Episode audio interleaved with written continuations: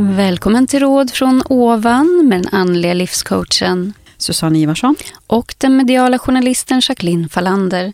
Det här är en podcast om andlighet och relationer. Vi tar upp allt från medialitet och hur man höjer sin vibration till hur man bäst hanterar svärmor och andra utmaningar i livet.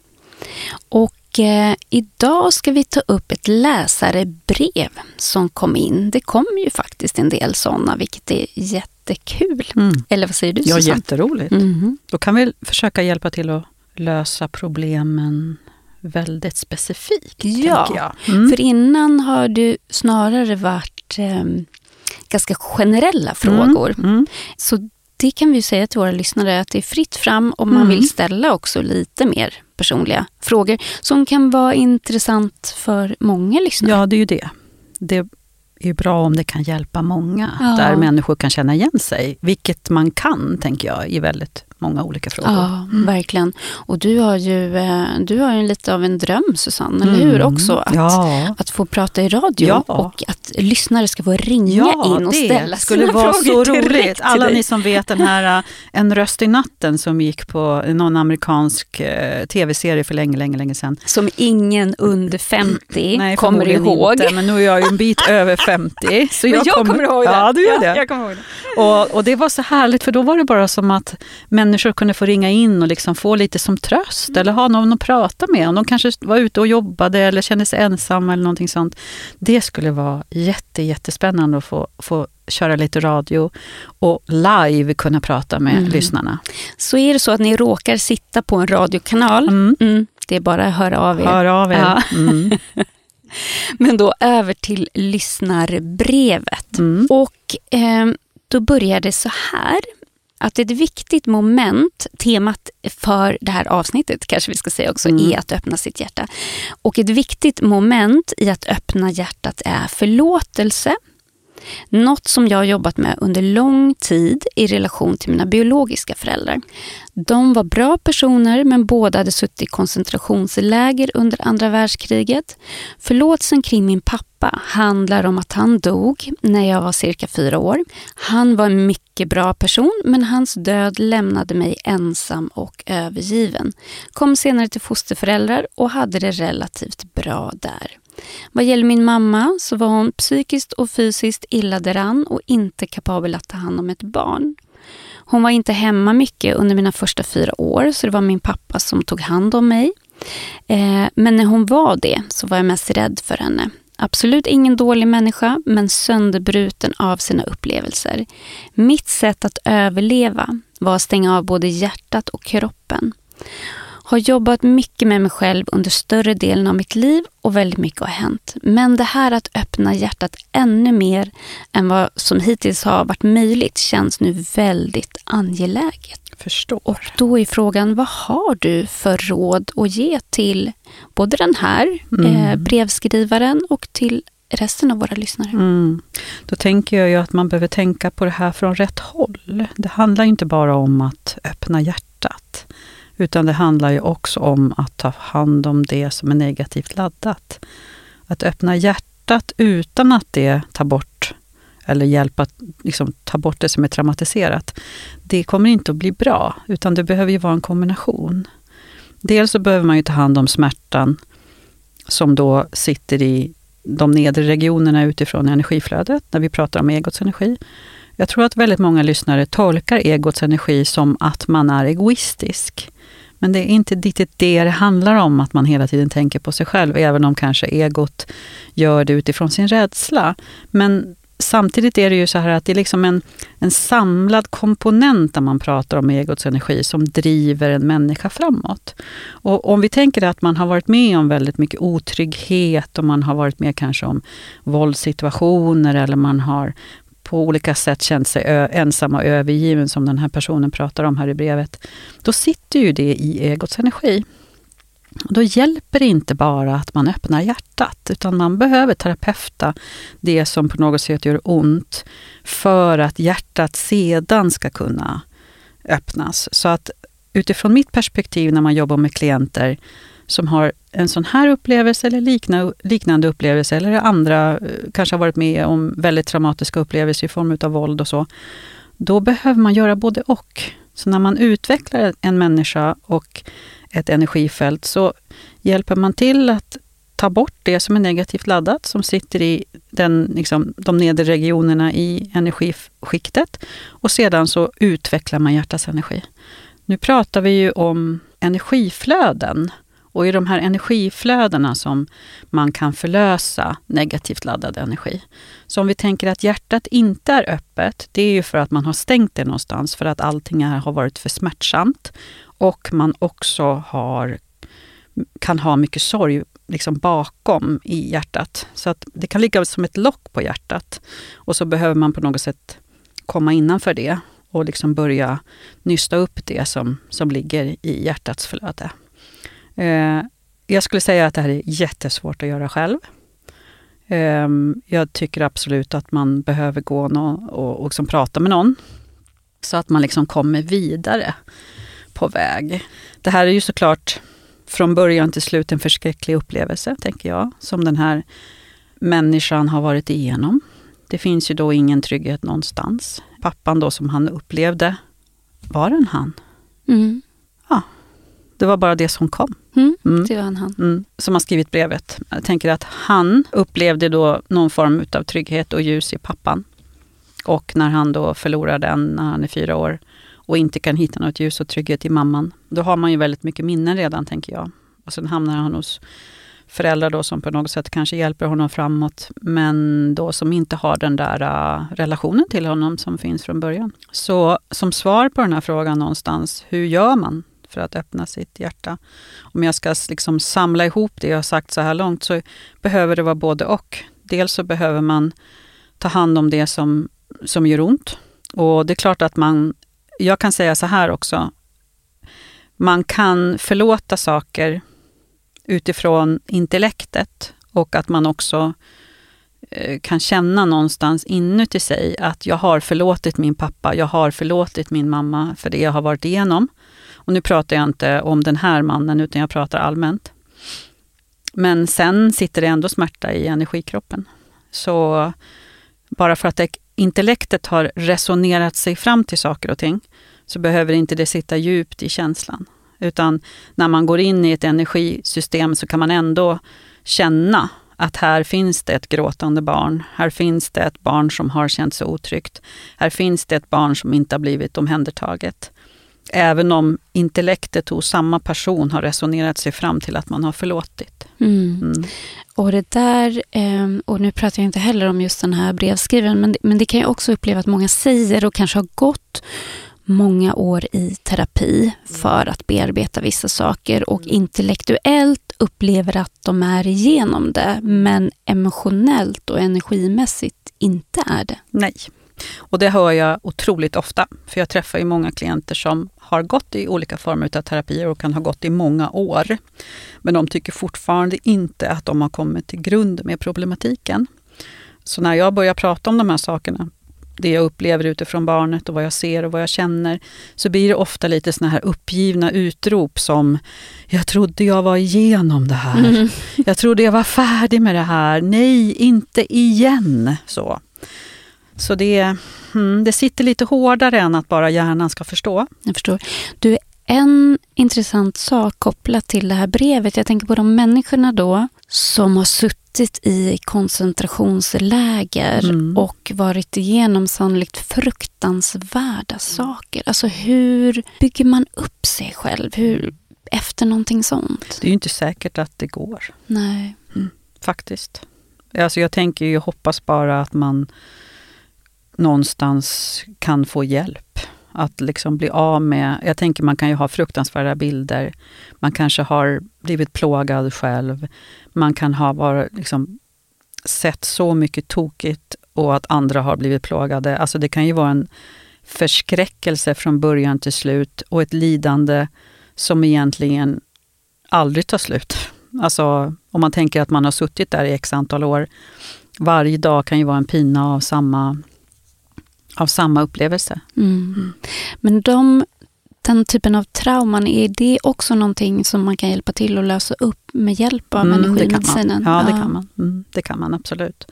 Men jag tänker ju att ehm, det är eh, alltså grader av förskräckelse såklart. Hemskt. I min värld är det ju åh, hur kan man överhuvudtaget göra så mot andra människor? Liksom, det är bara, och det är så ondska, det är en sån ondska så att det är, liksom, det är så mörkt, så mörkt, så mörkt. Mm. Så att, uh, egentligen ska vi inte ens ge utrymme för det mörkret här när vi Nej. pratar om det, för Nej. att det är så hemskt. Det finns ju ingen empati överhuvudtaget när man kan utsätta andra människor för det här. Det bara är så. Mm. Mm. Men vi hoppas att den medvetandehöjningen som Mm. vi alla, eller många av oss, jobbar, jobbar på Mm. bidrar till en ljusare värld. Absolut. Och så tänker jag ju också någonstans så här att, eh, och det kanske inte låter så förlåtande då om jag säger så, alltså utifrån de här själarna som gör så här mot andra människor. Alltså tror man på någon form av orsak och verkan, det man då kan kalla för karma, så är det ju så att det finns ju en enorm skola för själar som har gjort på det här sättet mot andra besjälade människor Mm. eh, av vad kommer man att behöva göra för att ställa det här till rätta. Men kopplat då till det du nyss sa, Mm. eh, kring när man orsakar väldigt mycket skada Mm. eh, och att man själv behöver bli av med den här dåliga karman som man, som man skapar. Alltså hur kan det hur kan det se ut? Hur kan man liksom kompensera för den skadan som man har gjort då? Om vi skulle tänka det utifrån ett jordiskt perspektiv så kanske man behöver göra mycket gott för att kunna komma i balans. Men det kanske man inte klarar av att göra i det nuvarande livet. Det kanske blir något kommande liv. Det kanske blir om... Det kanske blir väldigt många kommande liv. Det kan bli väldigt många kommande Ja. liv och det kanske inte ens går första återfödelsen efter det här utan det kanske blir väldigt läng- långt där framme för det behöver ju bli någon form av uppljusning. Liksom. En, en människa som har gjort sådana här saker gentemot andra människor har ju en väldigt destruktiv och mörk energi. En, någon som liksom livnär sig väldigt mycket på att plåga och eh, ha makt och, och, och, ja, förskräcklig energi. Och då tänker jag ju sådär att om vi tänker att den energin på något sätt behöver bli ljusare i en process, då kan man ju behöva jobba med den energin väldigt, väldigt, väldigt länge. Det kanske inte ens går att fixa det under en livstid. Liksom. Mm. Men någonstans så kan man ju luta sig tillbaka ändå och tänka att även människor som ställer till med väldigt stor skada för andra, det är inte så att de kommer slippa konsekvenser av det. Nej, om, och det kan vara en tröst. Mm. Det kan vara en tröst när man upplever att eh, man har varit med om någonting som har varit förskräckligt, ja, obegripligt förskräckligt. Att, eh, att det någonstans vid något tillfälle kommer att ställas i balans. Mm. Så eh, även om man själv kanske inte kommer ihåg det eller kommer att få se det eller få uppleva det, så kan det ändå vara en tröst att veta att den här människan som har skapat allt det här hemska aldrig kommer att liksom komma loss ifrån det. Alltså det är ju liksom läran om energi eller läran om kvantfysik. Och som jag har sagt så många gånger, det går aldrig att lura energin. Det är ju så. Och jag tänker också på de som lever i en sån energi. Alltså så plågsamt för dem själva att leva i det mörkret och behöva vara på det där sättet. Hua, säger jag. Mm. Men apropå att göra den här förflyttningen, nu har vi kommit in på ett litet sidospår. Mm. Eh, men minns du, för ganska många år sedan så var vi på ett föredrag med en författare som har skrivit en bok om eh, italienska maffian. Nej.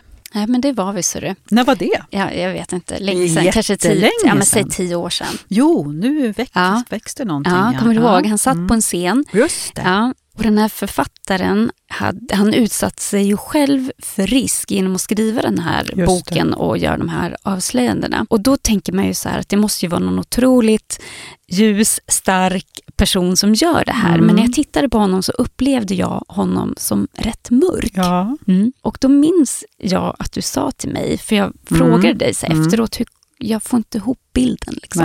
Och då sa ju du till mig så här, ja, men han har tagit klivet ut ur mörkret på väg in i ljuset. Mm. Mm. Kommer du ihåg det här nu? Mm. Och kon kontexten av det på något sätt då är väl att jag tänker att eh, ja, satsningen att på något sätt då skriva om allt. Jag vet ju inte hur det har gått för honom. Jag är inte, jag är inte uppdaterad. Inte om han fick något problem av det han skrev, tänker jag. Det är ju att gå emot ett, en struktur som, som sysslar med sådana här saker, med makt och utövningar och utpressning och, och, och, och ett människoliv kanske inte heller är så mycket värt. Um, och jag tänker att vi ser ju det här lite nu och då, lite samma, fast det kanske är en annan historia runt när någon ung kriminell har varit i sådana kretsar och väljer att kliva av. Då är ju det också en sån resa där man har varit helt i mörkret men bestämmer sig för att någonstans kliva in på den andra vägen. Sen säger inte jag att den vägen är lätt att gå. Det kanske är så att man känner sig jätteattraherad av det andra också, som är kanske kantat med mängder av pengar och vad det nu må vara. Um, men att det kan vara en utmanande väg att välja att gå i ljuset också. Mm. Men det fina är ju att ljuset alltid tar emot en. Alltid. Eller? Ja. Alltid. Det är ju så att ljuset ger aldrig upp. Det är faktiskt så. Det, det, även om det skulle vara så att man traskar den här mörka vägen och man går in i ljuset och så går man tillbaka till mörkret och så går man in i ljuset och så går man tillbaka till mörkret. Så finns ljuset där i alla fall. Även om det skulle du göra det jätte, jätte, många gånger. Vi kan ju tänka att vi människor kan ju ge upp när vi har kanske trassliga människor som håller på på det sättet. Eh, att man känner att gud det är hopplöst, nu ska jag vara med om det här för tionde gången när den här människan visar sig vara illojal. Eh, men ljuset är ju inte så, utan det ger ju alltid en öppning så fort en människa vänder sig dit och mot. Och jag har tänkt på det eh, när man läser eh, historietidningar till exempel om eh, tidigare kriminella som kanske, fast de kanske har mer gått den liksom religiösa vägen, ja. men som säger att jag hittade Gud och det fick mig att och, och liksom välja en annan väg, att sluta dricka eller vad mm. det nu kan handla om. Att, att just att hitta den här meningen, att man känner att ja, men det finns en ljusare väg att, som jag kan välja. Ja, och jag skulle ju säga att den andra vägen är väldigt plågsam. Även om man kanske inte ser det eller kan känna det när man är upptagen av det. Men den är väldigt, väldigt plågsam. Mm. För jag tänker också att någonstans inuti allt det där som behöver finnas där för att man ska tillhöra en sån kategori, alltså en sån gruppering, så är det ju jättemycket rädsla och jättemycket makt och jättemycket adrenalin. Jag påstår att även om de här, oftast är det ju killar som håller på med sånt här. Jag påstår att de är jätterädda om man tar dem en och en. Mm. Om man skulle prata med dem en och en så skulle de vara väldigt sköra och rädda. Och försöka med alla de här attributen utifrån lite så här, coola, macho Liksom. Tittar man på en sån kille så ser man ju egentligen bara att det är en roll de går in i. Och det är egentligen otroligt ihåligt och jätteotryggt och jätteosäkert och det finns ingen självkänsla där. För hela den här skapelsen, hela det här energifältet som den här killen har, är otroligt låg energi. Sen kan det ju vara så att om man får fatt i en sån här kille och börjar prata med honom och så kan man liksom se ljuset någonstans långt där inne och det är ju det man vill utveckla. va? Det är ju då man börjar jobba med att öppna hjärtat. Så man ser den där lilla, det där lilla gnistret någonstans där inne. Det kan finnas en känslighet och det kan finnas en, ett ljus där. Och då får man liksom fatt i det och så kan man börja utveckla det. Och när man har utvecklat det tillräckligt mycket, då vill ju inte den här själen gå tillbaka in i mörkret längre. Precis, på samma, precis samma mekanism är det när man jobbar med missbrukare. De kan vara helt upptagna av sitt missbruk, men man ser ljuset där och sen börjar man utveckla det och utveckla det och fortsätter bara utveckla, utveckla. Och sen tar ju det över. Då vill man ju inte gå ner i det andra som är så hemskt och tråkigt igen. Så det är liksom en mekanismen, låter det superenkelt. Eh, och det är väl härligt att det låter superenkelt. det kan vara nog så mycket fingertoppkänsla i det här. Eh, och nog så eh, slitsamt även för den som blir behandlad. Eh, för det kan vara mycket tårar och ja, jobbigt.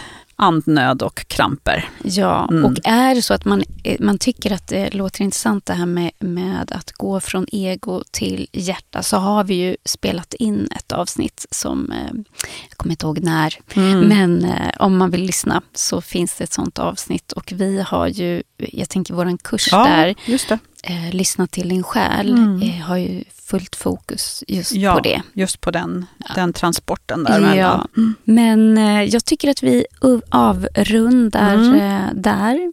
Eh, slut. Hoppas att personen i fråga har fått svar på sin fråga. Ja, Ja. det hoppas vi. Ja. Och, och att även ni andra fick lite ut av det här. Mm.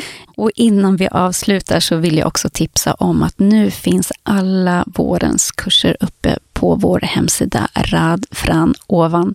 Och eh, det är en diger, eh, ett digert program Oj vi då. har. Ja, då har vi en, vi har en, vi har en eh, vad ska man säga, en kursfylld vår då. Det har vi verkligen. Mm. Och vi får ju ibland frågor om de olika kurserna. Man kan väl säga att, att lyssna till din själ är våran grundkurs Mm. som man kan börja med. Och sen nytt för, för i år, höll jag på att säga, ja, är ju faktiskt vår energikurs i februari. Men gå in och kolla om det är något ni tycker verkar spännande. Då är det bara att anmäla sig. Välkomna. Vi ses om eh, en vecka. Tack för idag.